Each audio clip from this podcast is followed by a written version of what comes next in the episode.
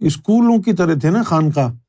پٹکا بھی دیتے تھے، ٹوپی بھی کہتے ایسی ٹوپی پہنو، ایسا پٹکا ڈالو۔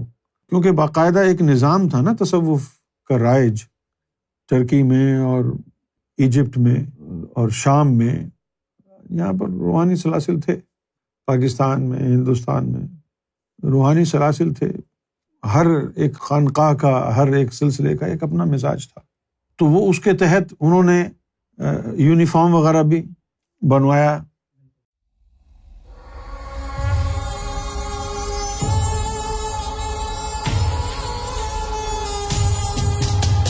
محمد زمان داری، لال رنگ کا عشق سے کیا تعلق؟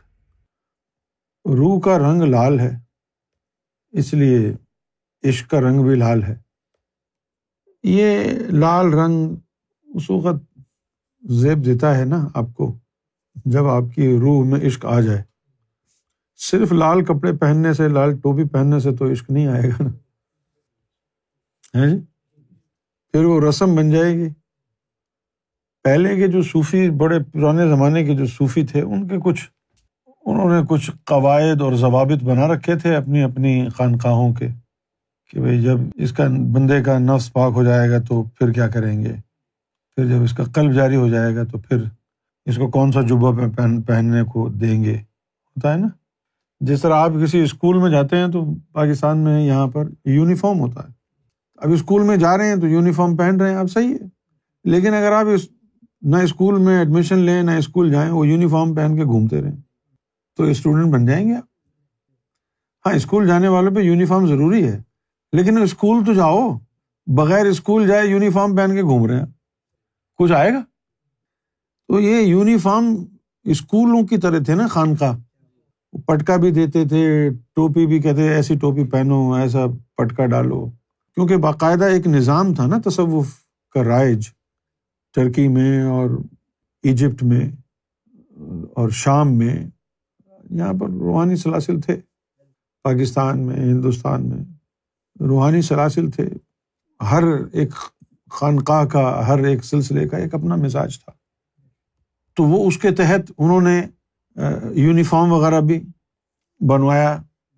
اور زیادہ تر جو خانقاہ والے تھے، وہ یا تو کھدر کے کپڑے پہنتے تھے۔ کھدر سمجھتے ہیں نا؟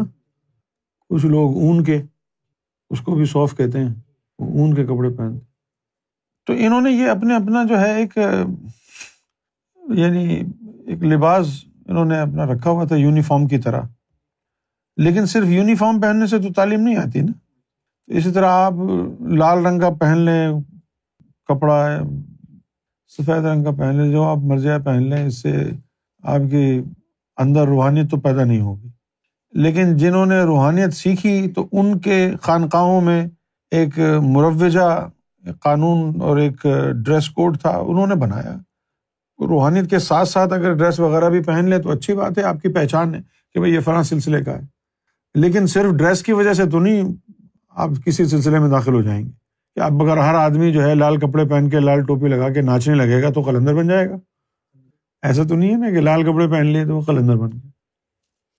اچھا اب لال جو ہے، اس کے پیچھے ایک کہانی یہ بھی ہے کہ شاید پاکستان، ہندوستان میں مسلمان اور ہندوؤں کا جو کلچر ہے اس میں یہ کہ دلہن جو ہے لال رنگ کے کپڑے پہنتی۔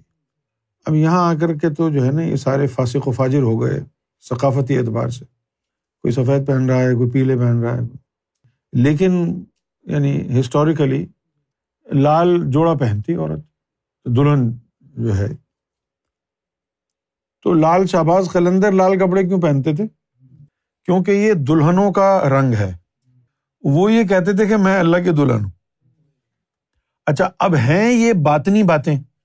جب ظاہری زبان سے نکل گئیں، تو پھر لوگوں کی سمجھ میں نہیں آئیں۔ لوگوں نے کہا، دیکھو، یہ کتنی بہکی بہکی باتیں کرتے ہیں۔